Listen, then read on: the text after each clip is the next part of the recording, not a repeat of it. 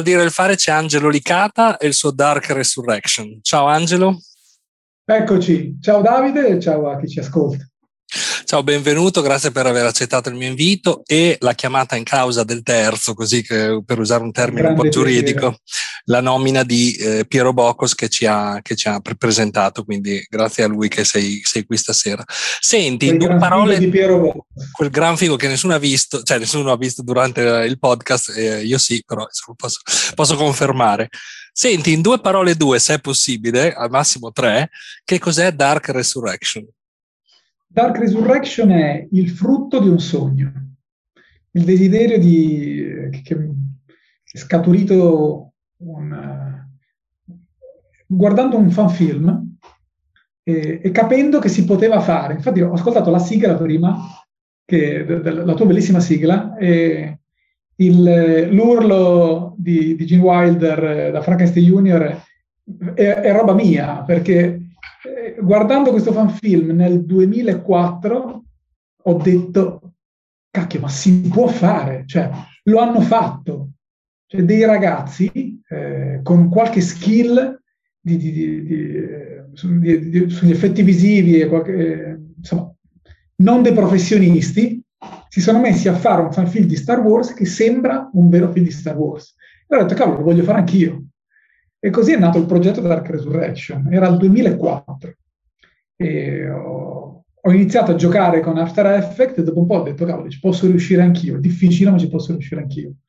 Ho chiesto aiuto a un amico che si chiama Davide Bigazzi, che era un esperto di 3D all'epoca, ora fa solo l'architetto, insomma, però all'epoca si è messo in gioco con me e insieme abbiamo messo su questo progetto assurdo, folle, eh, senza nessuna ambizione in realtà, volevamo fare qualcosa di bello. Eh, e poi è diventato quello che è diventato, cioè il primo film di una trilogia che mi ha, ha portato via tutto il mio tempo libero per tantissimi anni. E adesso poi sentiremo meglio come, come, sono andate le cose. Posso già dire che non è semplicemente che si può fare, ma è anche come l'hai fatto, perché poi quello che lascia veramente, almeno che, che mi ha lasciato veramente essere fatto quando ho approfondito un po' meglio la tua storia, è proprio la qualità che tu hai raggiunto nel, nel realizzare eh, questa, questa, trilogia, questi fanfi, anche partendo da appunto il fatto che non eri un, ma vedremo, vedremo, ci racconterai meglio sicuramente tu come sono andate le cose. Eh, come ti ho detto prima, per me sarà un podcast muto perché sono rimasto veramente senza parole, per cui, ver- per cui veramente ti, ti incoraggio a, a a dire eh, insomma tutte le cose che ti vengono in mente. Scherzo, dobbiamo comunque rimanere dentro l'ora come ti ho detto. Senti, questo è Dark Resurrection, questo è il progetto, però c'è Angelo Licata. E chi è Angelo Licata prima di Dark Resurrection? Cioè è un po' l'angolo del, delle domande da un fiorino, no? Chi sei, no, cosa fai da te? La cosa strana su cui poi naturalmente eh, che ha fatto scalpore all'epoca è che non era uno studente di cinema che faceva Dark Resurrection o, o qualunque altro eh, individuo che comunque masticava la materia e bazzicava per i set. Io ho studiato come, come odontoiatra, quindi facevo il dentista quando ho iniziato a fare Dark Resurrection e, e poi mi sono trovato nel mondo del cinema, ma non perché l'ho cercato, perché eh, Dark Resurrection è piaciuto e mi hanno, hanno, iniziato a chiedermi delle consulenze dopo, quindi la mia vita è drasticamente cambiata. Diciamo che io non ho mai abbandonato le mie velleità artistiche, ecco, che eh, in realtà io volevo fare l'artistico fin da ragazzo, ma consigliato e spinto dalla famiglia verso, diciamo, orizzonti più concreti, mi sono trovato a utilizzare le mie doti, la, la, la mia capacità di, di, modellare, di scolpire, quindi di utilizzare la mia manualità, eh, pensando di poter fare prima il medico, magari il chirurgo e poi eh, l'odontoiatra. Eh, però non ho mai smesso di, di usare Photoshop per, per, per, per, creare immagini, non ho mai messo, smesso di dipingere, di scolpire e né di scrivere, che è la mia più grande passione, credo, in assoluto. Eh, quindi a un certo punto, che fai un bel po' di certo cose, insomma. Non, non... Beh, diciamo che queste sono le cose che, che faccio e che, non, e che non patisco, nel senso che quando scrivo o quando sono su un set, io non ho l'impressione di lavorare, ho l'impressione di fare la cosa per cui sono nato, e quindi non sento la fatica, io sono capace di andare avanti 14 ore senza fare pipì perché sono concentrato su, su quell'obiettivo lì, quasi in maniera ossessiva e compulsiva per descrivere una patologia, perché a volte ho, ho l'impressione che lo sia. Eh, però quando una cosa ti piace così tanto, vai avanti e lo fai. Lo fai. Senti, tu dove sei, di dove sei, giusto per dare anche una collocazione all'interno della penisola? Sono a Ventimiglia. E, e, negli ultimi quattro anni vivo a Sanremo. Ok, quindi abbiamo il primo Ligure, abbiamo, battezziamo anche sì. la, la, prima regione. Sto collezionando regioni. Sto collezionando regioni, anche se la campagna è in questo momento veramente di gran lunga la prima in classifica. Ma non voglio veramente perdere tempo perché Dark Resurrection è un, una, una cosa incredibile. Per cui tu cominci nel 2000 e, cioè nel 2004 vedi un fan film e decidi che lo vuoi fare anche Duality, tu. Che consiglio di vedere a tutti quanti, perché all'epoca era miracoloso. E era l'epoca dei prequel di Star Wars, no? Eh, quindi avevamo visto episodio 1, 2, 3, insomma eravamo, eravamo lì che ansimavamo per altri, per, altri, per altri episodi di Star Wars. Io devo dire che non avevo amato tantissimo i prequel li avevo visti con grande foga, con grande desiderio, da grande fan di Star Wars qual ero, ma non li avevo adorati, non era, non era, la storia che volevo vedere al cinema, ecco, diciamo così. E quindi avevo un po' un desiderio di raccontare la mia. E sai quando dici nessuno l'ha fatto prima, lo faccio io. E, è, sempre, è, è, sempre, stato è, così per me. No? È quel livello. Allora, io voglio capire come hai fatto una mattina a svegliarti, decidere di fare una cosa allora. del genere e raggiungere quella qualità perché la qualità questo... l'ho raggiunta con un anno di esperimenti, nel senso che abbiamo iniziato a girare dopo, credo, due mesi da quell'idea. Abbiamo comprato, una, abbiamo messo i soldi insieme, io e Davide, eh, ci è costato alla fine 7.000 euro il primo Dark Resurrection, quindi una cifra ridicola se pensiamo cosa costa realmente un set, ma perché in realtà è stato facile, non abbiamo pagato nessuno. I costi vivi nel, sono le persone che vengono stipendiate, invece sono tutti venuti gratis, anche gli attori che poi hanno partecipato eh, per la gloria, insomma, sono venuti, ma nessuno è stato pagato. Alcuni si sono pagati anche all'albergo da soli, quindi è stato facile eh, mantenere quei costi. Però il punto è che il, il primo anno di riprese io l'ho buttato via perché faceva schifo, però ho capito quali erano i miei errori e ho capito dove volevo arrivare e come potevo arrivarci. E il come purtroppo era una quantità di lavoro spaventoso perché voleva dire spesso di toccare i frame uno, uno a uno per, per, ore, ore e ore. Io ho dormito per tre anni quattro ore, quattro ore per notte, non di più, perché comunque lavoravo e quindi quella era la passione, ma dovevo portarla a termine. Eh, avevo preso, mi, mi, pare, quasi 10 kg e dormivo quattro ore per notte, quindi era una roba, stavo sempre seduto al computer, era una cosa pazzesca. E il weekend giravamo. E naturalmente il cast è stato fatto con un accurato, un accurato casting fra amici e parenti, perché non è che potevamo permetterci degli attori veri. A questo proposito, introduco subito l'argomento. Io ho visto un file che mi ha, un, un, link che mi ha mandato a un, un, video sì. su YouTube che è una specie, o, o è proprio un backstage, sì. di, de, sì. e a un certo punto si, eh, tu, si, si, scopre che insomma uno dei personaggi principali, eh, il, il, cattivo, diciamo così, è tuo padre. Certo, certo. Io sono stato eh, quando ho scritto questa storia ho descritto un personaggio autorevole, autoritario e malvagio, ma non per, per il gusto di esserlo, ma perché i suoi scopi erano terrificanti, ma naturalmente lui crede di essere nel giusto, però per questa figura così importante eh, vedevo benissimo mio padre, perché ha sempre eh, avuto una, una, una, un carisma molto particolare e intimoriva le persone per natura, mio padre, diciamo. No, ho capito, ma da qui a diventare un attore, perché regge, cioè lui non è che semplicemente si muove all'interno del set, cioè lui regge assolutamente. Allora, diciamo, dobbiamo dire la verità, nel senso, mio padre ha una faccia pazzesca, ok? Ed è bravo a recitare con le espressioni, ma non ha una voce d'attore, come quasi nessuno degli attori che io ho interpellato per Dark Resurrection. E infatti viene doppiato viene doppiato dal grande Maurizio Di Maggio, che ha fornito l'elemento mancante a, alla figura di Sorran, dandogli questa voce tonante, e indizione perfetta e carismatica, insomma, quindi quello che è venuto fuori è un'amalgama meravigliosa, tanto che lui è stato contattato più volte per fare l'attore, io ho glissato tutte le richieste perché dovevo no, prendere anche Di Maggio insieme era un problema. Eh, ci. Senti, quindi tu comi- quanto, quanto tempo ha preso la, la realizzazione del primo, del primo episodio? Perché ce ne sono tre. Anni, tre anni il primo episodio, tre anni.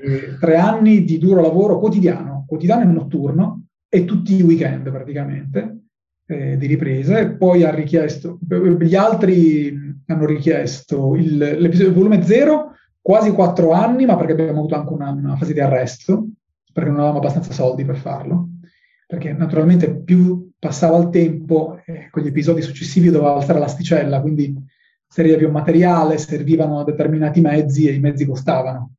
Oltretutto, insomma, abbiamo iniziato a dover pagare anche rimborsi. Grazie ad Angelo Giampietro, che ha avuto l'idea del crowdfunding, siamo riusciti a raccimolare dei soldi tramite le donazioni e quindi siamo andati avanti perché alla gente piaceva Dark Resurrection e noi ne abbiamo fatto il loro film. Noi abbiamo girato i sequel perché lo volevano i fan e poi perché io volevo assolutamente finire di raccontare questa storia perché ce l'avevo in testa da tanto tempo e finalmente dovevo tradurla in immagini e parole. Senti, ma quindi tu hai, cioè, hai detto tre anni il primo e quattro anni il secondo, e di riprese quanto? Per capire quanto è stata la post-produzione? Guarda, no, tantissimo, non, non, tantissimo perché sta, uh, per quanto riguarda la prima, il primo Dark Resurrection io stavo sperimentando molte riprese che facevo poi le buttavo, quindi ho girato molto di più di quello che poi è finito nel film. In, per quanto riguarda invece il volume 0, io avevo fatto lo storyboard di quasi tutto, quindi ho girato esclusivamente quello che mi serviva. Però girando solo nei weekend eh, e non sempre, le, le riprese sono dilatate tantissimo. Non ti so quantificare i giorni di ripresa, non te lo so dire. Sono stati parecchi, devo dire. E, e, hanno calcato quel set veramente tante persone. Mi immaginavo che in realtà, come dicevi tu, quel, tutto quel lavoro di post-produzione, ogni singolo frame ritoccato, è poi quello che porta via, immagino, più tempo. Sì, no, no, no, assolutamente. Io credo che sia il 90% del lavoro su Dark Resurrection sia stata la post-produzione, assolutamente. Perché il, il, set era la parte più divertente, anche perché si faceva squadra con questi volontari e sono diventati tutti dei grandissimi amici. Eh, anche perché qualcuno che viene su un set così faticoso e non vuole soldi, di base è già una bellissima persona.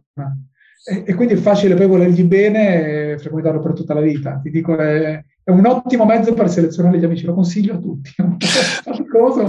si, si, evince che, si, evince che, sul set c'è una bellissima atmosfera e c'è veramente una, una, una situazione allora da, da, squadra, però come, c'è qualcuno sì, che lamenta ogni tanto un tono di voce un po' alto da parte di... Ah, beh, sì, è vero. Allora, nel senso che eh, c'è, un rapporto meraviglioso, ma io sono terrificante, nel senso, soprattutto all'inizio, poi ho imparato a calmarmi. Ma all'inizio, quando non vedevo quello che volevo, eh, div- div- diventavo molto nervoso a volte e perdevo un po' le staffe. Però diciamo che riuscivo poi a rientrare e comunque a essere voluto bene. Eh. Riuscivo a farmi volere bene da tutti. Ecco. Comunque ogni tanto ho alzato la voce, vero? soprattutto nel volume 1 e un po' nel volume 0. E poi ho imparato che non serve alzare la voce, basta dire le cose nel modo giusto. Però ho imparato come tante altre cose. Fra l'altro la persona intervistata insieme a te nel video, che non so se è Davide o qualcun altro, se è il produttore o meno, però a un certo punto lui dice appunto che tu spingi le persone, cioè si sta 14 ore sul set, sei molto pre- però sei anche quello il primo che eh, no? cioè, pretende da te stesso poi la, le, le, stesse cose, sì. per cui insomma di fatto trascini poi sul, sul, sul set, sì, cioè, no, non è che sei solo sei solo boss. No, sono, sono, davanti a tutti gli altri, cioè non stavo dietro a urlare, io stavo davanti a urlare dicendo venite. sono quello che cadeva nel burrone per primo se succedeva qualcosa. Era Anche perché fatto, è il tuo sogno, no? Era il tuo sogno, per cui dovevi Era il mio sogno, era... Guarda, io non, eh, ho capito che era il mio sogno mentre lo facevo, perché stavo bene. E poi ho scoperto che, che ne avevo altri e sono riuscito a realizzarli grazie a questa follia grazie adesso... a, alla, alla, gloria che mi ha dato e al, al lustro, insomma, perché non ci avrei mai pensato prima di poter pubblicare come Mondadori eh, un romanzo, finire su set importanti, fare pubblici cose, mm, non l'avevo mai immaginato, insomma. Perché comunque dopo la tua vita è, è, cambiata, c'è stata una resurrection. Una, sì, ma lo sai che davvero, cioè questo titolo in realtà, se tu guardi il primo copione, era titolo provvisorio Dark Resurrection, poi è rimasto così, perché non ho trovato nulla di meglio, però è estremamente simbolico, perché Dark Resurrection ha cambiato la mia vita, drasticamente, ma, eh, in maniera incredibile. Senti, giusto per, per fare chiarezza. Fa queste cose. Per fare, per fare, chiarezza, perché c'è veramente tante. Hai fatto tre episodi. Tu sei partito sì. col numero uno, poi sei tornato sì. indietro. Fatto lo zero. E poi dopo sei andato avanti facendo il due. Esatto. Okay, hai fatto un po' come hanno fatto perché... Lucasfilm, cioè ha fatto prima i secondi tre, esatto. poi i primi tre e poi do... Allora, ho fatto lo zero perché io credevo di avere, di, di, speravo di riuscire a mettere da parte almeno 100.000 euro per fare il volume 2 e invece con lo zero avevamo raccimolato circa 20, 25.000 euro e non c'era abbastanza spazio per raccontare tutta la storia. Quindi ho dilatato quello che era il prologo del volume 2, che era un breve prologo in cui si raccontava come il cattivo era diventato cattivo. Siccome era una, storia, una parte abbastanza interessante, secondo me, mh, mm, mi sono fatto prendere da, da, da, questo prologo e l'ho dilatato, è diventato un episodio di, di quasi un'ora e, e l'abbiamo girato. E poi non, comunque non sono mai riuscito a ottenere i fondi per fare il volume 2, come sai, perché avevamo raccimolato di nuovo a circa 30.000 euro, non erano sufficienti, poi le aspettative erano di nuovo enormi, eh, la qualità doveva essere pazzesca, quindi io ho fatto un ibrido.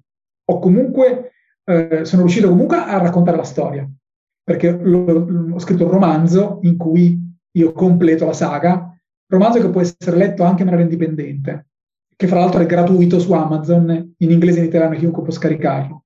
Ed è stato scaricato tantissimo. E poi ho fatto con i soldi rimasti, cioè, anzi con tutti, perché in realtà il romanzo l'ho scritto gratis, lo, lo, quindi abbiamo preso questi 30.000 euro e abbiamo fatto un, un book trailer, lo chiamiamo così, un cortometraggio ibrido al trailer che dura 10 minuti e che per me eh, ha raggiunto una qualità complessiva di cui sinceramente sono molto fiero. Ecco. Credo che raramente in Italia si sia visto un, uno sfoggio estetico di questo tipo, una, una, una qualità e una quantità di effetti visivi sci-fi dedicati a un progetto di questo tipo.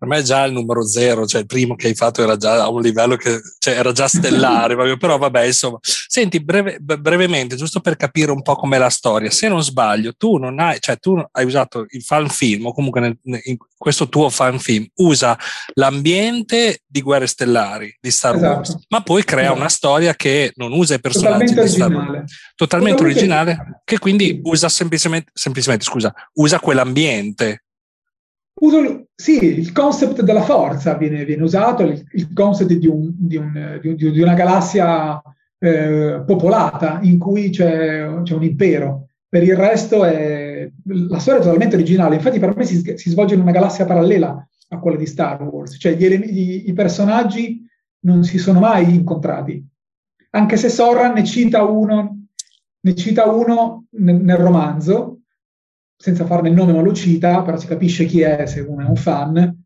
però dicendo appunto un uomo in un'altra galassia un giorno ha detto, eccetera, eccetera. E quindi per me appunto è, è, quell'universo lì, ma non è la stessa galassia. Okay. Anche perché io non mi sarei mai permesso, veramente, per me i fanfilm spesso si peccano di blasfemia, io non mi sarei mai permesso di prendere Luke Skywalker e farci un film mio. Quella è roba di Lucas. Ah, ora è la roba della Disney, ce lo possono fare loro e non posso farlo io, io posso fantasticare, ma invento i miei personaggi per farli vivere in quel mondo. Senti, qual è bre- brevemente insomma, la storia? Qual è la, la, che ti sei inventato? Guarda, la storia è la, la storia praticamente è, è, la storia di Sorran, che poi è il cattivo in realtà, però è il suo percorso ed è la storia di chi cerca di bloccare il suo percorso. Eh, un uomo ossessionato eh, da, un, da, un, da una serie di conoscenze pazzesco, che proviene da, da, da, un'antica cultura che conosceva la forza eh, più di tutti loro, eh, che cerca di scoprire quali sono questi segreti e scopre così facendo il segreto dell'immortalità a un prezzo carissimo, perdendo tutte le persone che amava. Eh, purtroppo questo suo, questo, suo, scopo va in conflitto con l'esistenza stessa eh, dell'altra branca, pers- dell'altra, del, degli altri personaggi, cioè dei Jedi stessi. Cioè, se lui realizzerà il suo scopo, tutti cesseranno di esistere.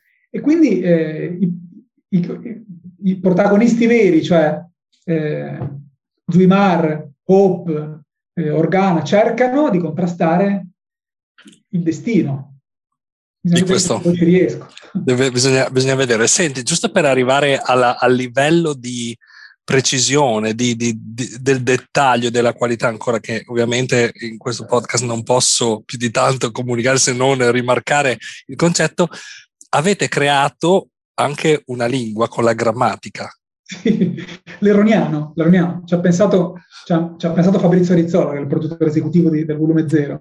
E, e, loro hanno fatto un lavoro straordinario. Hanno preso praticamente delle, delle coniugazioni in giapponese con delle desinenze, mi pare... Eh, norvegesi, dice. Norvegesi. Poi mi hanno fatto sentire io ho detto fa schifo, inventiamo qualcosa. Io sono morto quando io, cioè, non, io sono, te l'ho detto, sono senza parole. Cioè, io sono no, rimasto. ho preso il loro lavoro e, e l'ho reso mh, mm, più orecchiabile, ma usandolo, cioè non è che l'ho buttato via, insomma, hanno fatto un gran lavoro. Poi l'ho reso più orecchiabile e più divertente anche. E in realtà quello che, che dicono gli attori non sono parole a caso, cioè la traduzione corrisponde. Eh no, appunto, avete inventato una lingua con, la, con una grammatica e una sintassi, una per cui se tu scrivi... Eh, cioè, una cosa che, vabbè, non voglio neanche entrare nel merito dei vostri eh, terapisti e psicologi perché... Già, però, no, ora, non me ricordo, non me la ricordo più, però ai tempi ogni tanto ci parlavamo. Senti, tu sei anche, mi dicevi, grazie a questa cosa, eh, sei anche un po' tornato all'università.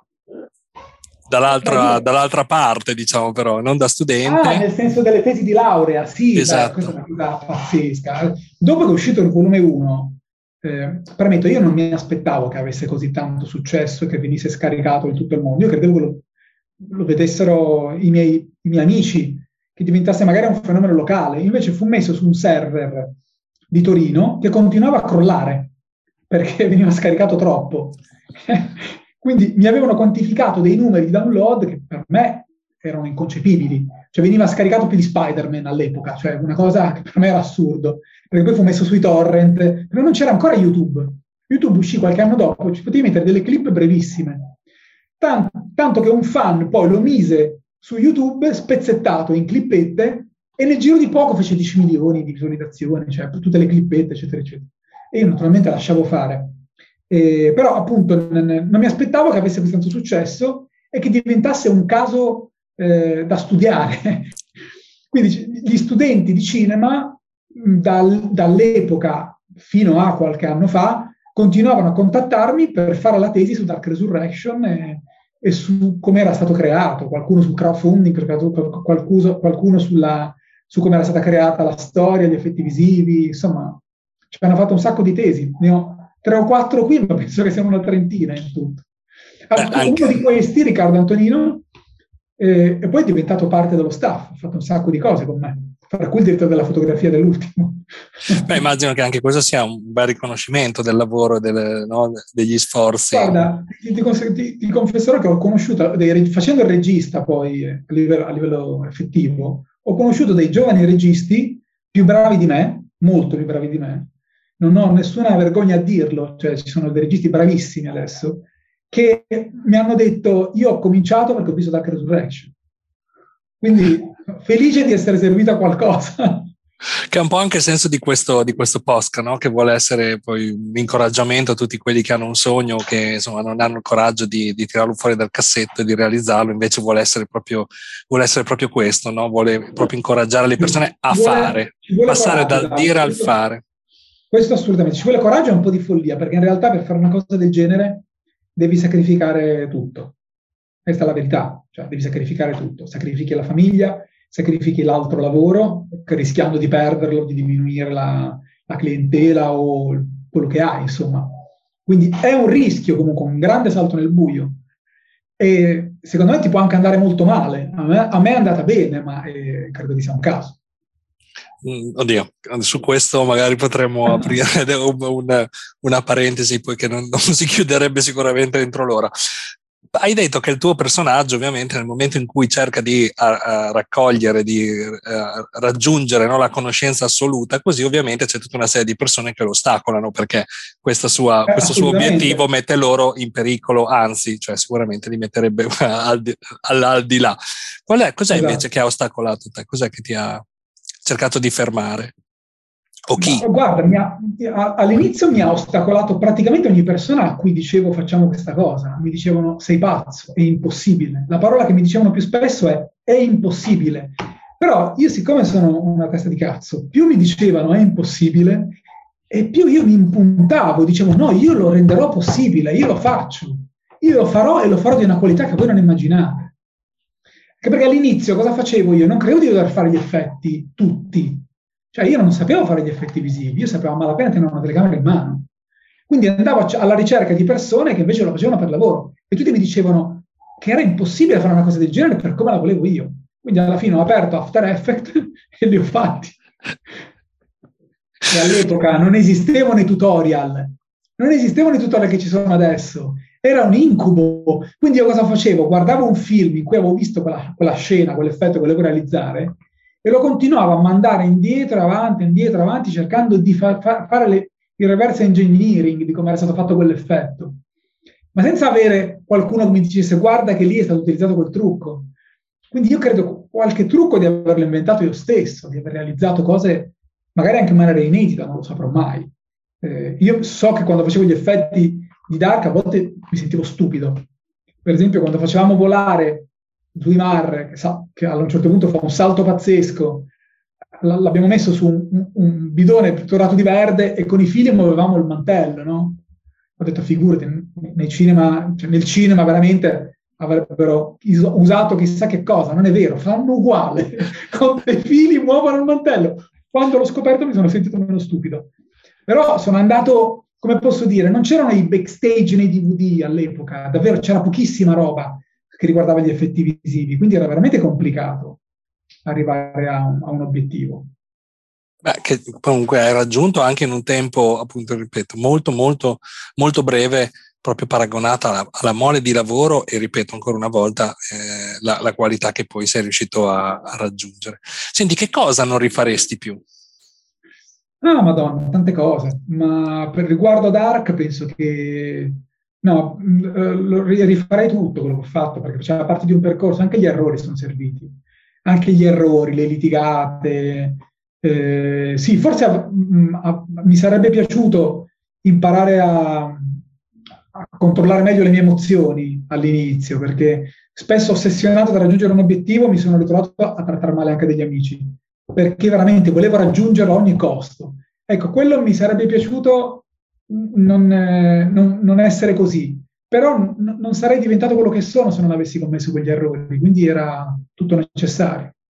Senti, a proposito di questo progetto c'è anche una, una bellissima, un bellissimo episodio, no? Cioè che sei riuscito o comunque ti hanno invitato a proiettarlo in un, in un cinema particolare, no? in un teatro L'Ariston. particolare l'Ariston di Sanremo. Io uh, sono andato alla proiezione di un film di, di, di cineasti locali di Sanremo e, e, lì ho conosciuto Walter Vacchino, presidente Alice, presidente del, del, del, del centro Ariston, perché io gli ho dato un DVD del trailer di quello che stavamo facendo, dicendo noi stiamo facendo questa cosa qua. E lui è rimasto talmente colpito che mi ha detto proiettiamolo, m- mandiamolo in sala. E detto, io non posso far pagare il biglietto, è un, è un, film, cioè nel senso comunque utilizza un universo di cui non ho il diritto d'autore. Va bene, lo facciamo un giovedì e lo facciamo a entrata gratuita. Poi magari facciamo una raccolta fondi benefica, quindi utilizziamo questa cosa per il bene. Quindi questa persona meravigliosa, che non finirò mai di ringraziare, mi ha aperto le porte del teatro più importante d'Italia e poi ha, mi ha permesso anche di fare della, del, della beneficenza una cosa meravigliosa, davvero. E, però mi chiese anche questa cosa qua, che poi ha scaturito un'altra cosa interessante, cioè mi ha detto, però io non mi prendo la responsabilità di proiettare un film senza avere l'autorizzazione per proiettarlo dalla Lucasfilm. Quindi ora tu chiedi alla Lucasfilm di poterlo fare in una sala cinematografica. Perché io tramite un amico che si chiama Giampaolo Gasperi, che mh, tuttora fa il traduttore per la Lucasfilm, scrissi una mail a Steve Soundsweet che era uno, uno dei responsabili di Lucasfilm, e dopo una settimana mi mandava tutto il materiale da visionare, dopo una settimana rispose, it's truly amazing. Devo dire che è veramente spettacolare e che potevamo proiettarlo a, cost- a, a, patto di non sbigliettare, quindi di non far pagare il biglietto. Quindi se la proiezione era gratuita non c'era problema a proiettarlo. Naturalmente questa cosa venne detta ai giornalisti che per mh, mm, eh, come posso dire, per rendere il titolo ancora più spettacolare, non dissero la Lucasfilm dice che è Trulli Mezzi, ma dissero George Lucas dice che è Trulli Mezzi. Quindi questa piccola bugia, che poi non so quanto sia bugia perché sapevo che all'epoca tutto quello che usciva dalla Lucas veniva avallato da George Lucas, ora naturalmente è la Disney che ha preso il posto di, di George Lucas, eh, io credo che l'abbia visto, perlomeno abbia visto un pezzo, insomma, non credo che si sia perso un'ora a vederlo tutto, però il fatto che qualcuno mi abbia scritto da Lucas e Truly Amazing, diciamo che mi aveva dato una grande gioia all'epoca. Senti, il, um, Star Wars, come altri, altri, altri film, altre, altre, altre, produzioni, in realtà ha generato no? cioè, un cult di fatto, per cui ci sono persone che, come sappiamo, tu sai molto bene, insomma, seguono, comprano, viaggiano, ricostruiscono, ripres- fanno veramente di tutto come un fan film perché proprio sono no, rapiti da questa cosa. Quanto pensi che questa, questa nicchia di persone no, così fedeli a questo tema abbia, abbia aiutato il, il, successo di Dark Resurrection. Cioè il fatto che comunque avvenisse... Non, non, lo so. non lo so perché il fan talebano la prima cosa che mi chiedeva è sì ma quando è ambientato secondo la cronologia e io non sapevo dare una risposta perché in realtà era una storia parallela e quindi questo ha creato un sacco di conflitti, cioè moltissimi fan lo hanno sdobbato da Resurrection dicendo non è Star Wars, perché non è Star Wars, non c'è neanche il logo di Star Wars davanti, infatti si chiama Dark Resurrection, è una storia ambientata in quell'universo, quindi non so quanto abbia contribuito alla qualità. Io ho scoperto tanti fan di Dark Resurrection che poi hanno guardato Star Wars. E questa è una cosa, una cosa che mi ha fatto un sacco piacere, perché hanno trovato così interessante quel mondo da volerlo ampliare. Bella questa cosa, no? Approfondire cioè, molto, è, è, è, è, una delle cose bellissime che Dark Quindi non ti so dire, io dei fan di, puristi di Star Wars ho ricevuto sempre tante critiche su Dark Resurrection. Tantissime critiche. E questa è una cosa che mi avevano già detto, che poi questa nicchia di persone in questi contesti così fedeli può, può rappresentare, può diventare un... No? Cioè, guarda un... come attaccano i film di Lucas o, o, o, della Disney di adesso, no? Cioè i sequel da molti fan sono odiati tantissimo, così come lo erano stati i prequel fatti da Luca stesso, perché comunque mh, non si può superare la fantasia di un fan. E, e, quindi per quanto tu possa fare un buon film, tu hai raccontato tre film meravigliosi eh, dagli, in un'epoca eh, in cui questa, erano veramente straordinari, no? quando è uscito nel 77 Star Wars era qualcosa di, di incredibile.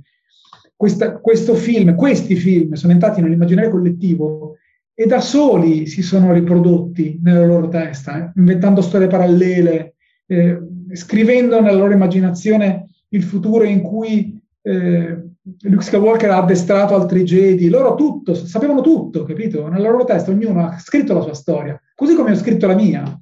Quindi quando qualcuno gli presentava eccola come è andata avanti o, o ecco come era cominciata, li hanno traditi in qualche modo.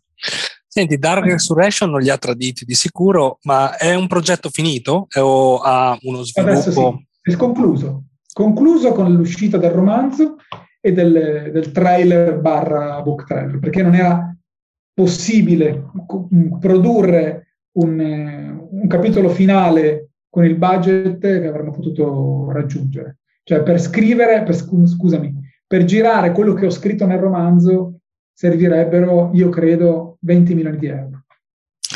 Però, insomma, però ho visto che comunque un sacco di attori professionisti italiani sì. e non eh, hanno, hanno, partecipato, credo, gratuitamente, hanno aderito perché volevano esserci a tutti i costi, per cui ti hanno chiesto no, di partecipare, sì. di sì, e questo è bellissimo. Io credo che il motivo principale è che in Italia non si fa questo genere di film e quindi quando mai gli ricapitava, proprio mi dicevano così, quando mi ricapita di impugnare una spada laser, quindi vengo perché la qualità è, è notevole e voglio farlo.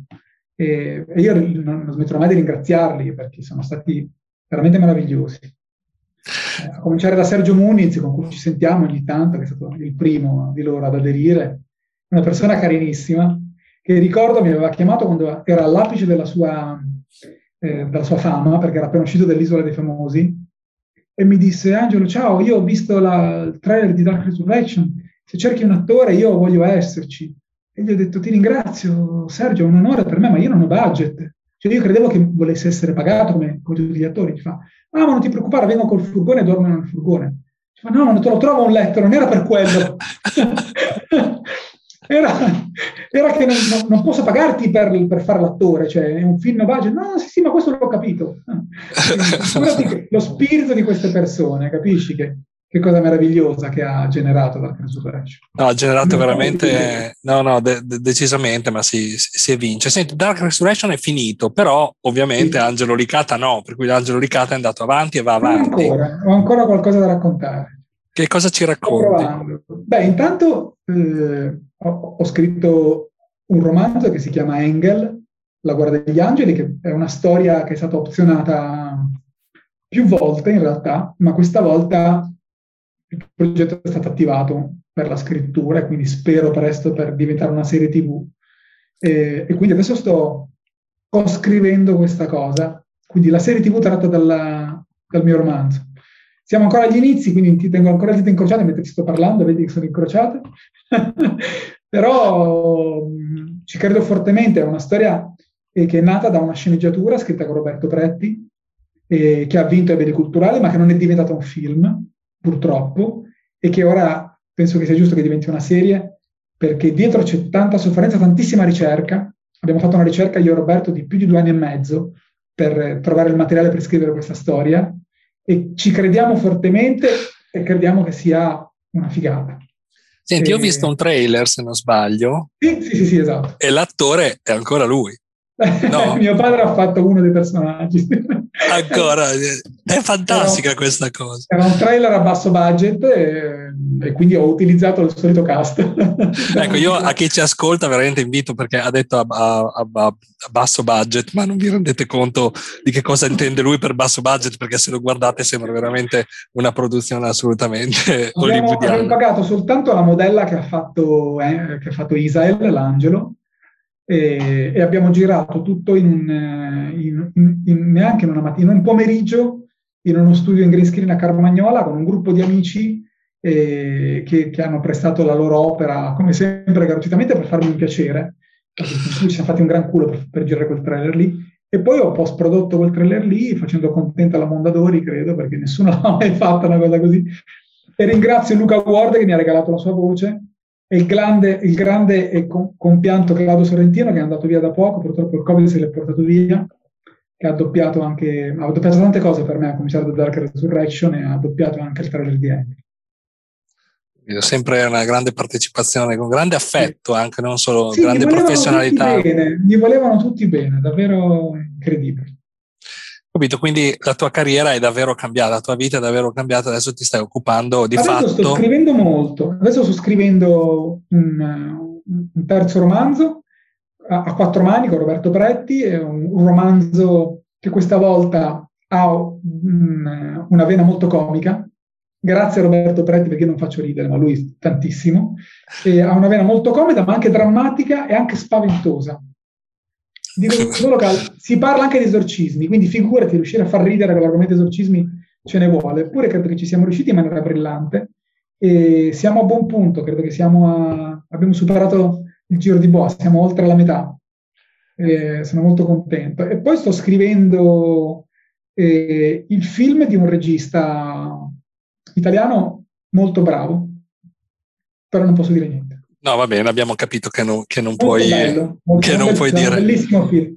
Che non puoi dire troppo. Film. Senti, io vorrei, sapere, Senti, io vorrei sapere a chi ti ispiri, chi ti ispira, chi, chi ti... Ah, tantissime persone. No, tre, te ne concedo solo tre. Vabbè, allora io ti posso dire che sono cresciuto con Spielberg, Richard Donner e Sam Raimi. Cioè, sono un miscuglio assurdo. un mix. Quindi non, non, posso avere lo stile di uno dei tre, ma neanche di tutti e tre, però sono tre registi che ho stimato molto, che hanno condizionato la mia crescita. E, beh, il primo film che ho visto di Richard Donner avevo sei anni e mio papà mi ha detto ti porta a vedere un film al cinema, era il mio primo film, ho visto Superman di Richard Donner e lì sono impazzito. Cioè il mondo non è più stato uguale da allora. E trovo che sia ancora, ancora oggi un capolavoro. Eh, e poi ho visto tutti i suoi film, penso che sia uno dei più grandi registi della nostra storia. Poi, avendo la televisione e le VHS, ho scoperto tutti i film di Spielberg che ho amato alla follia, eh, però sono anche un divoratore dei film di James Bond, cioè impazzivo. Quindi, infatti, in Engel c'è un personaggio che è la mia voglia di essere James Bond, insomma, quindi il, il protagonista, John Engel, è il, la mia versione di James Bond, assolutamente. Ok, senti, che consiglio daresti a qualcuno che vuole cominciare o vuole fare quello che hai fatto tu? Vuole essere il nuovo di, Angelo di Ricata? Pronto, di essere pronto a faticare tantissimo e di non arrendersi quando qualcosa non funziona, ma di continuare, continuare, continuare, continuare finché non è soddisfatto. E poi di non accontentarsi, perché il motivo per cui tu dici è di qualità è perché io non mi sono fermato alla prima impressione. Cioè io lo guardo, mi piace, poi lo riguardo il giorno dopo, mi piace un po' meno, lo guardo per una settimana e dico lo cambio, non va bene, non funziona. Non è sufficientemente figo, non è sufficientemente realistico, non è sufficientemente emozionante, quindi lo rifaccio.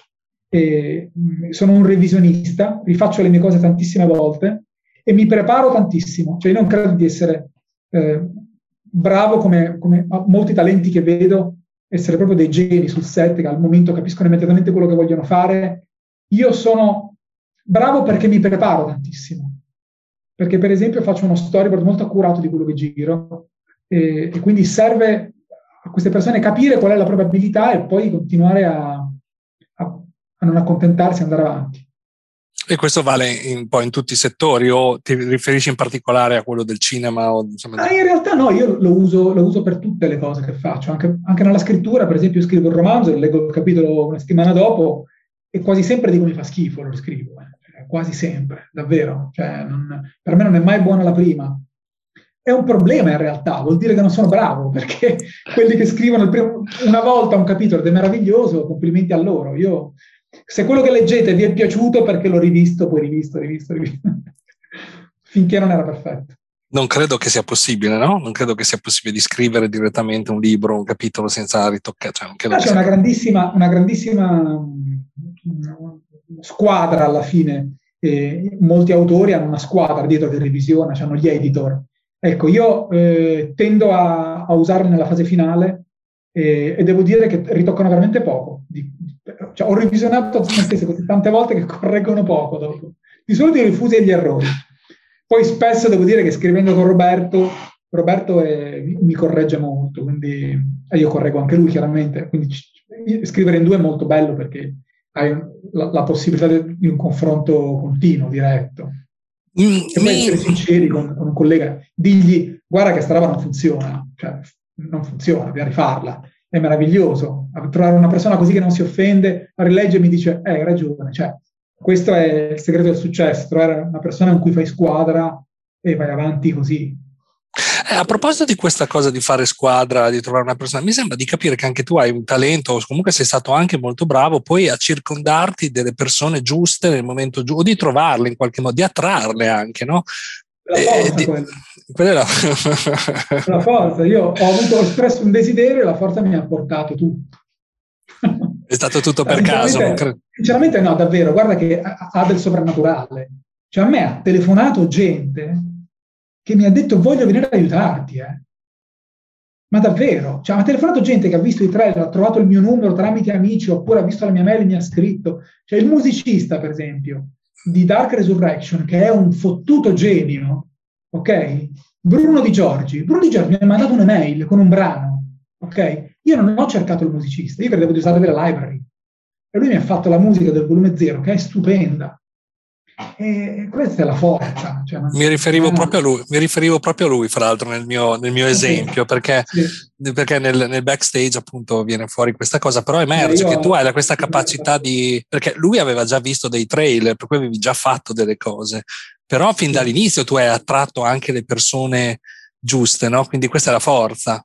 Guarda, devo dire la verità, io ho attratto tante persone, ma ho dovuto fare anche una, una cernita e allontanarne qualcuna perché non andava bene, perché eh, chiaramente io puntavo a una qualità che purtroppo non tutti erano capaci di raggiungere. Quindi mi dispiace dire questa cosa e, e sicuramente è uno dei motivi per cui magari, magari mi sono creato anche delle inimicizie all'inizio, però a un certo punto dovevo dire no a qualcuno.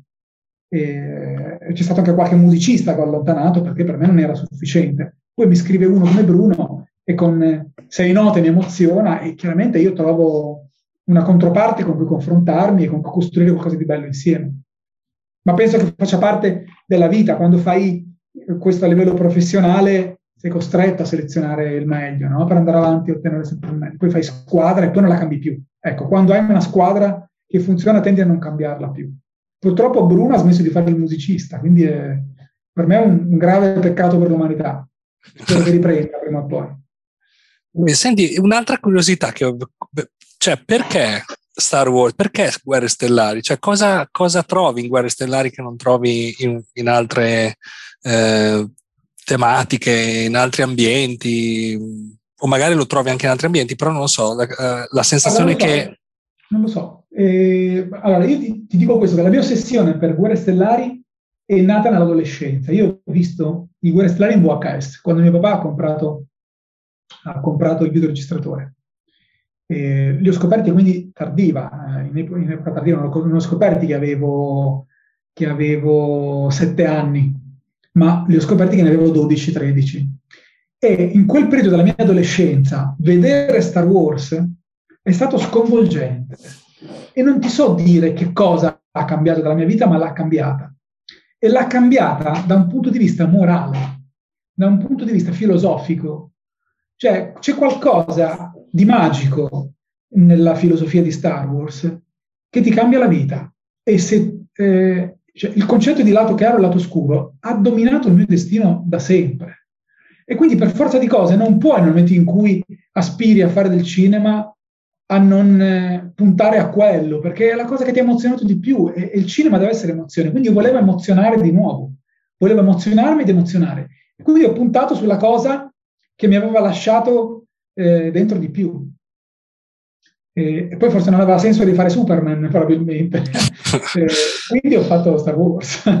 quindi non è una passione per la fantascienza in generale, ma proprio per quel... Assolutamente sì. Ah. Io adoro la fantascienza e la amo tuttora in maniera viscerale, ma Star Wars non è fantascienza. Star Wars è, è una space opera fantasy con, con dentro una, una, una filosofia orientale migliorata, non so come spiegartela meglio, ma Star Wars è qualcosa di unico. Cioè quello che, che, è stato fatto da Lucas, secondo me non lo sapeva bene neanche lui che cosa, cosa stava facendo, è stato ispirato dall'alto. Io ci credo a questa cosa, eh, che siamo canali dalla cascia alla terra, che siamo antenne. Gli artisti sono semplicemente dei vettori di qualcosa che esiste e che tu porti qui. E, e lui è stato illuminato, ha fatto qualcosa di unico. Senti, Angelo ha, una, ha, ancora dei sogni? C'hai ancora qualche altro sogno? Così ci prepariamo, così magari eh, sappiamo già guarda, che cosa andremo incontro. Insomma. Guarda, i, i, i, miei sogni sono cambiati in realtà, ma mi piacerebbe raccontare ancora almeno due storie importanti. Una di queste si chiama I Guardiani delle Ombre ed è una storia che parla di vampiri, pensa. Ma è una storia che ho nel cuore da tantissimo tempo, avevo iniziato a scriverla a 18 anni, pensa, e non l'ho mai finita. È una mia incompiuta. Ed è una storia di un'epica pazzesca che parte dallo Zeptepi egiziano e arriva ai giorni nostri. Quindi immaginati che roba, un signore degli anelli Spero di poterla raccontare perché mi richiederà tante energie e lo farò quando eh, avrò finito questi progetti. Mi sono ripromesso di farlo. Pensare che hai qualcosa di incompiuto sembra un po' un ossimoro, un paradosso, perché sei proprio no, la rappresentazione di, di, di, colui porta a termine, di, di qualcuno sì. che porta a termine questa le cose. Questa storia è la mia incompiuta, ce l'ho nel cuore. È un motivo per cui dico devo ancora fare altro, perché in realtà davvero realizzando Dark e pubblicando Engel, e spero pubblicando questo romanzo che si chiama Jack Goldman, che, che è quasi addirittura d'arrivo, credo di aver veramente chiuso uh, dei sogni molto importanti che avevo nel cassetto. E mi sento molto appagato da questo, davvero, eh? uh, mi sento, come posso dire, l'ho fatto. E molti mi dicono, cavolo, però non hai fatto un film per il cinema, non hai fatto, non hai fatto un tuo film che è uscito al cinema davvero, no? E, è vero, e, e, ho aspirato a quello per tanto tempo, sono andato, arrivato anche a, a, due mesi dal green light delle produzioni italiane, però è molto difficile produrre eh, film di genere in Italia, soprattutto mh, film come, come, li scrivo, sono molto costosi e quindi le, le produzioni che, ho, che, mi hanno dato fiducia hanno, hanno riscontrato delle grosse difficoltà eh, a trovare i budget eh, sufficienti. però mi sono anche reso conto che eh, quel percorso portava a un livello di stress che stava facendo diventare il gioco meno divertente, mentre io stavo, stavo, eh, stavo deviando dal, dal, sogno originale. Non so se capisci, stava diventando più un'ambizione personale, una forma di, di eh, eh, un rafforzamento del mio ego più che un desiderio vero e proprio di fare un film, perché in realtà io il sogno l'avevo già realizzato. Cioè, quando ho capito questa cosa, e l'ho capita quando ho pubblicato il romanzo di Dark, e quindi quando, e, quando ho concluso Dark, ho capito che quella era la conclusione del mio sogno. E basta. Cioè, quello che viene dopo è in più. E quindi devo essere felice di quello. E che devo essere felice non di averlo realizzato perché sono io, ma perché l'ho fatto e basta. Perché è un'opera. E di cui sono stato una, una, un'antenna, appunto. Un, un, un, vettore. Un vettore, sì. Perché secondo me l'errore che facciamo è di, è di mettere noi stessi al centro. Cioè l'ego è un problema. Se tu riesci a eliminare l'elemento ego, quello che esce fuori è meraviglioso. Beh, insomma, lasciami dire che questo percorso ti ha, ti ha, ti ha anche dato tanto, perché questa è proprio una grande consapevolezza no? che va oltre le capacità, le skills di, diciamo, di, di, di montaggio, di, di post-produzione, di, tutte queste cose che hai sicuramente acquisito durante questo percorso. Però questa è una consapevolezza che va oltre, no? È una ricerca continua. È una ricerca, eh no, ma anche a livello proprio personale, proprio come ma essere certo, umano. Io sono una persona alla ricerca sempre, no? Cioè, qua dietro, non so se lo vedi. Sì. Vedi, ho, un, ho una scena dell'impero colpisce ancora, la vedi? Sì. Eh, quella è, è Luke con Yoda sulle spalle. Sì. Quella è lì per ricordarmi che ho ancora molto da imparare. Cosa hai da imparare ancora? Cosa pensi ah. di avere? Non lo sai. Tantissimo, tantissimo. No, delle cose molto personali che, che, non ho ancora imparato, che però sono troppo personali per dirle pubblicamente, e, e poi tantissime cose anche, anche, artistiche sicuramente, ancora tanto, ancora davvero tanto.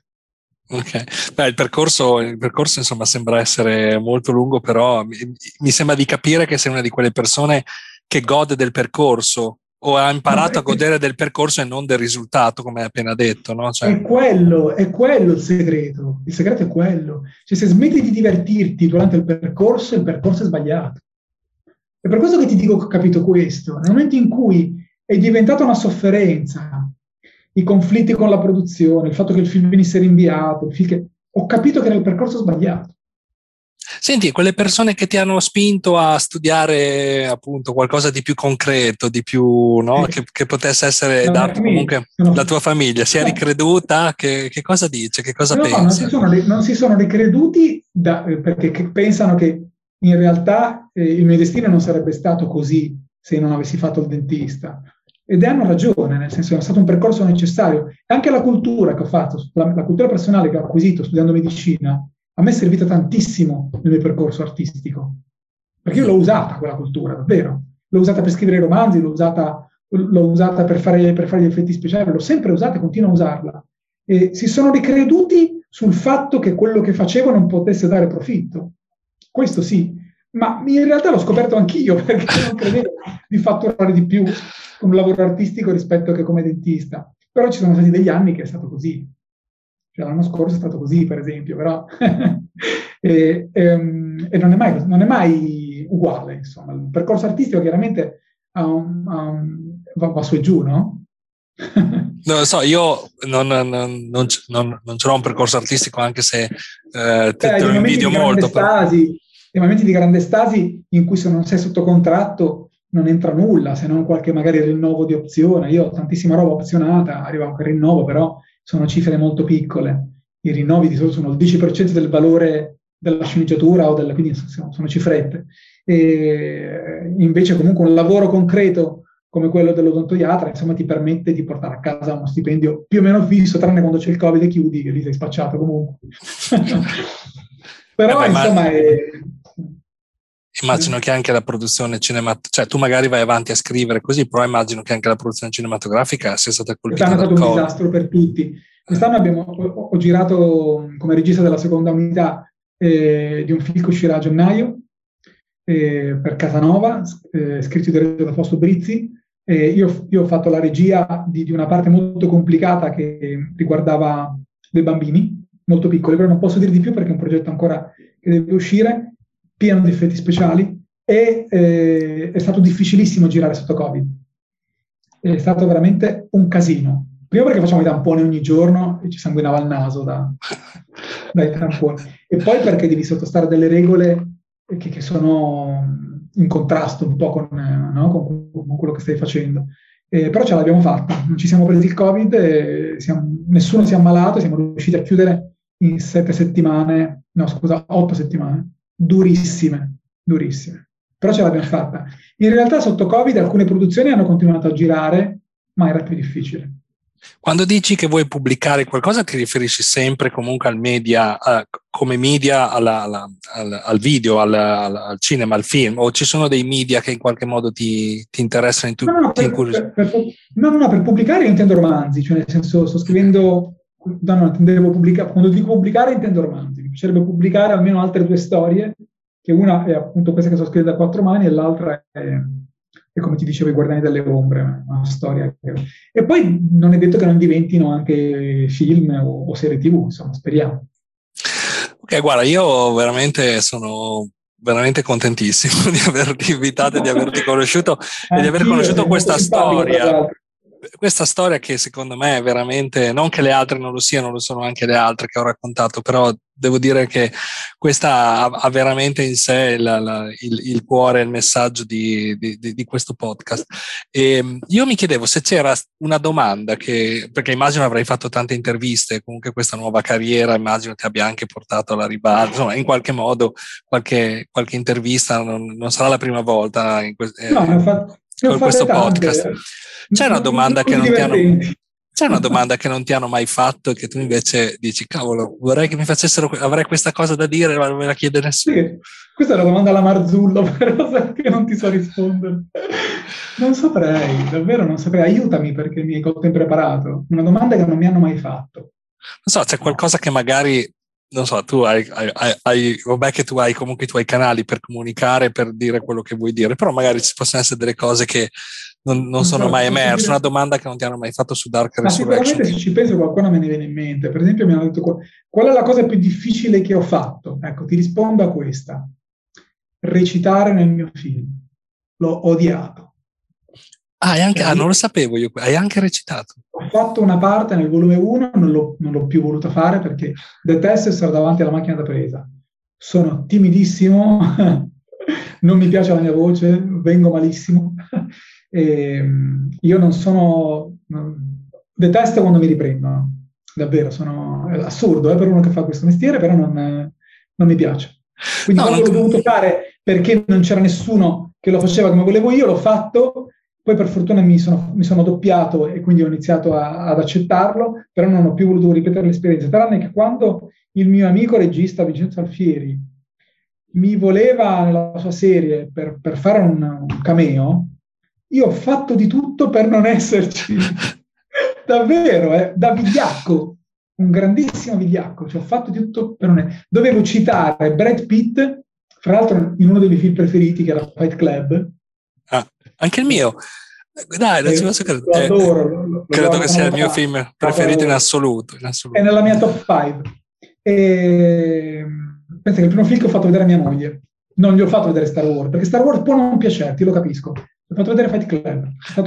Beh, Star Wars il primo non può non piacere, vabbè.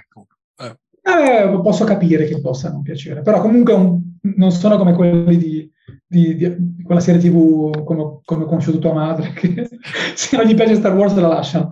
Però io ho, ho bisogno comunque di condividere, gli ho fatto vedere quel film, a mia moglie è piaciuto, quindi ho detto ok, allora possiamo iniziare una relazione. Ovviamente scherzo, però un po' no. Anche un po' no.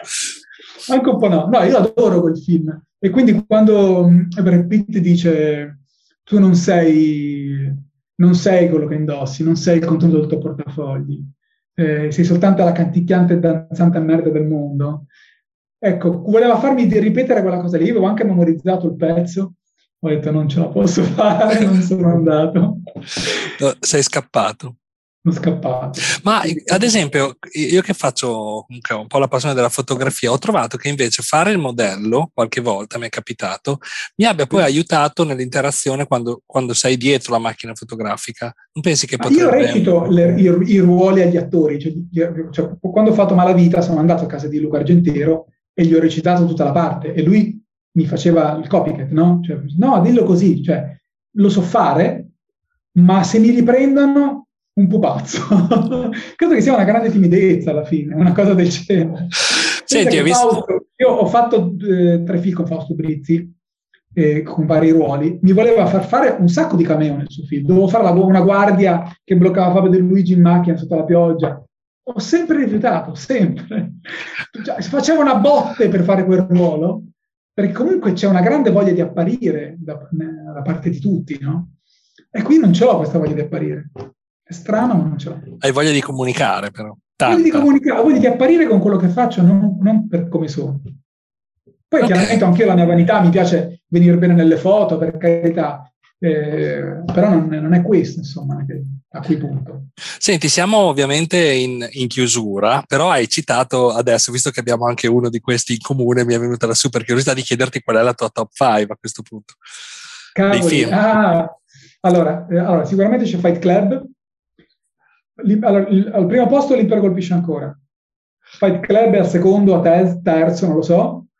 Poi guarda, stra- ti sorprenderò perché ho Aliens, quello di Cameron, il secondo, che è un film che adoro nella maniera più assoluta. E poi sono indeciso fra Ritorno al futuro. Quale, però? Il primo.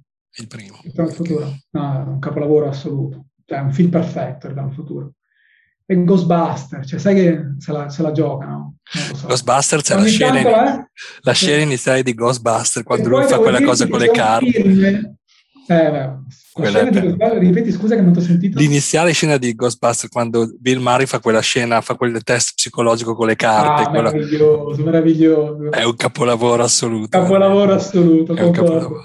è un personaggio straordinario.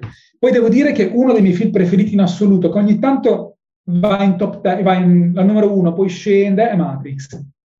Ah, ok. Matrix ogni tanto sale e scende a seconda dell'umore, so. Eh, allora, innanzitutto sono sorpreso di vedere che un film che è Fight Club è prima di, di, altri di Star Wars, perché tu hai messo no, L'Impero colpisce sì. ancora al primo, poi L'Impero però... Ancora, L'Impero colpisce ancora è il più bel film di, di Star Wars che abbiano mai fatto, secondo me. È quello, è quello più emozionante in assoluto, quello più visivamente più bello, è quello che mi ha traumatizzato di più quando ero bambino, eh, quando ero ragazzino, e che vedevo mh, più spesso, ma che mi spaventava proprio. Quindi lo vedevo, ma, ma, non lo volevo vedere, non so come spiegarti. Quindi alla fine è quello che mi è rimasto più nel cuore. Eh, quindi è quello che forse ha cambiato la mia filosofia di vita, perché il rapporto con Yoda, l'insegnamento del maestro. Quindi sicuramente il mio, il mio primo, il film preferito. Poi c'è Fight Club perché perché è un capolavoro per, moltissimi motivi, per, per, come tratta la psiche, per come è girato.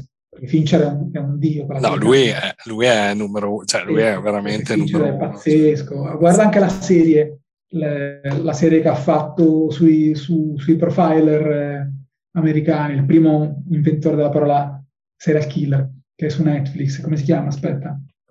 Eh, non, non è Mind, Mindhunter, no? Mindhunter. Bellissima, non l'hai vista? Ho visto i primi due o tre episodi, ma la vorrei vedere. No, in continuala perché è un capolavoro. Peccato che l'hanno interrotto adesso perché ha altro da fare, però Fincher quello che fa. No, dovrebbe uscire la nuova serie adesso, dovrebbero fare la quarta. Adesso no, ho letto qualcosa. Comunque, vabbè, questo non è. Questo non, non ha sbagliato mai niente. Fincher, non ha sbagliato mai niente, tranne Alien 3 che fa cagare. E tutto il resto non l'ha sbagliato. È una cosa che anche accomuna, un'altra domanda, poi veramente chiudiamo perché che eh, cioè, sai che spesso e volentieri si dice che, e questo è quello che succede con Matrix, tanto che io non ho apprezzato il numero due, credo sia l'unico film della mia vita che io sono uscito dal cinema prima che finisse, mi sono rifiutato di vedere il 3 e ho cominciato a disprezzare anche l'1, dal gran che il 2 non mi era piaciuto. Eh. Invece le serie che tu hai citato sono quasi tutte serie che sono contrarie a questo principio, cioè che l'1, il 2 e il 3 in questo caso cito anche un Terminator, un ritorno al futuro, hanno invece, no, hanno, non dico sono meglio, però... Mi, eh, esatto. Vabbè, io, io, ritengo, io ritengo eh, Alien e Aliens sono due film molto diversi per me, ok? Perché il primo è un film horror e il secondo film di guerra, eh, con tinte horror. E io devo dire che amo Alien, ma adoro la follia Alien. secondo me Cameron ha creato un franchising grazie al suo film. Il problema è che poi è andato tutto a scatafascio, perché il film che è venuto dopo ha distrutto la mitologia che Cameron ha creato col suo film, eh, ed è un peccato. Sì, in effetti ci sono stati dei film che hanno avuto un sequel altrettanto buono. Per quanto riguarda Terminator, adoro il 2, però penso che il primo sia irraggiungibile. Il primo è un, è un film con, con uno dei finali più perfetti della storia del cinema. Eh, sono stupendi perché spesso fanno un film non pensando di fare il 2 e il 3 e quello secondo me che è grande è quando riescono esatto. laddove non era già stato pensato e quindi magari sezionato già come una, una parte del, della storia completa riescono ad andare avanti in modo credibile e dandoti no, lo stesso tipo di, di entusiasmo. Bene, certo. guarda, siamo veramente in chiusura. L'ultima domanda di solito che faccio è è una domanda aperta del tipo, non so, c'è qualcosa che vuoi aggiungere, c'è qualcosa che nel senso ti, ti, ti preme dire, fallo adesso, mai più. grazie, grazie a tutte, al Noi... universo, a, a, a, chi mi ha aiutato, a, a, quei pazzi che sono venuti sul set per 14 ore a sopportarmi, agli amici che hanno creduto a questa follia seguendomi per Dark Resurrection, a tutti i lettori delle cose che scrivo che mi scrivono le recensioni. Ecco, dico questa cosa qua. Quando mi scrivete che vi ha emozionato un romanzo che, che avete letto, eh, mi fate, mi rendete, un, mi, mi regalate una gioia che nessuno stipendio può regalare. E quindi continuate a farlo. Cioè, veramente, se avete letto Darko, avete letto Engel, scrivetela la recensione, perché vado a leggerle tutte. E quando e quando sono belle mi date una gioia, quindi è giusto ricambiarlo, no? il karma deve circolare. Quindi grazie, quello che voglio dire è grazie, grazie a tutti. Hai citato anche il karma, per cui non posso che essere d'accordo. Ero, ero quasi combattuto di non fartela questa domanda, per cui ho detto sicuramente, e invece vedi, ho fatto bene, ho seguito il karma e ho fatto bene perché è una grandissima, una grandissima risposta. Contatti, non so se hai dei contatti che vuoi condividere, dove ti si può trovare, non lo so, un sito, una mail, allora, io ho, eh, guarda, sto facendo una roba di recente su Instagram. Quindi eh, su Instagram eh, ho iniziato da, da, un po' a postare delle opere digitali tridimensionali, che sono dei microfilm di pochi secondi in cui racconto un'emozione. Magari vale a vedere, venite a trovarmi, angel.licata, il mio contatto Instagram, eh, trovatemi lì, eh, ditemi se, se, vi emozionano anche queste cose. Diciamo che è un, mio sfogo visivo quando sto scrivendo e non riesco a esprimerlo visivamente, e allora creo queste cose. Ora ne sto facendo una che mi sta portando via un po' di tempo. Sono delle piccole animazioni tridimensionali che vogliono dire qualcosa, ecco, vogliono trasmettere un istante. Ti seguiremo sicuramente anche su Instagram perché ovviamente non ti lasceremo, non ti molleremo. Senti, domanda ovviamente in chiusura, l'ultimissima, che cosa c'è secondo, secondo, te, secondo Angelo Licata, tra il dire e il fare? Tra il dire e il fare c'è il fare. Un fare al quadrato, quindi. Fare, il fare e poi il rifare. Come ho spiegato bene all'inizio. Neanche stare a pensare, devi fare e basta. Ho capito. Senti, hai qualcuno da, da presentarmi, per, da invitare in un futuro podcast? Non, non, me lo devi dire necessariamente, adesso non devi averlo necessariamente, esatto. però... Ci penso e ti scrivo, ci penso e ti scrivo, interessante, curioso. Un progetto, un'idea. Sì, sicuramente qualcuno mi viene, ci rifletto e ti, ti aggiorno con un'email. Bene, sì, intanto rimarremo sicuramente in contatto. Eh, io ti ringrazio veramente, è stato un piacere, è stato un onore veramente ospitarti in questo piccolo progetto, in questa piccola serie di podcast. Onore mio, devo dire che hai fatto delle domande molto divertenti e interessanti. Bravo. Ah, grazie, ti ringrazio perché in effetti sono molto interessato comunque alla tua storia. E, ehm, sei sempre il benvenuto, per cui non uh, autoinvitati, chiamami, scrivimi se vuoi venire un follow up, un, un, aggiornamento, un nuovo progetto, una nuova idea, fare semplicemente due chiacchiere, discutere la top 5 dei film, non lo so, sei sempre il benvenuto, per cui assolutamente sentiti libero. Grazie Davide. Senti, io eh, nel tuo caso è da, da, un po' di puntate che eh, lo dico, la, la sigla di chiusura eh, è cambiata, non è più come quella di apertura fatta da un amico, un genio assoluto che si chiama Fabio Fiandrini, ma la, la, sigla di chiusura adesso è fatta da un altro genio assoluto amico che abbiamo avuto ospite qui in trasmissione e che è una musica composta solo di due note, cioè il Fa e il Re, appunto per enfatizzare ancora di più e incoraggiare ancora di più le persone, come dicevi anche tu prima, appunto a fare. Per cui l'ascoltiamo in chiusura. Ciao.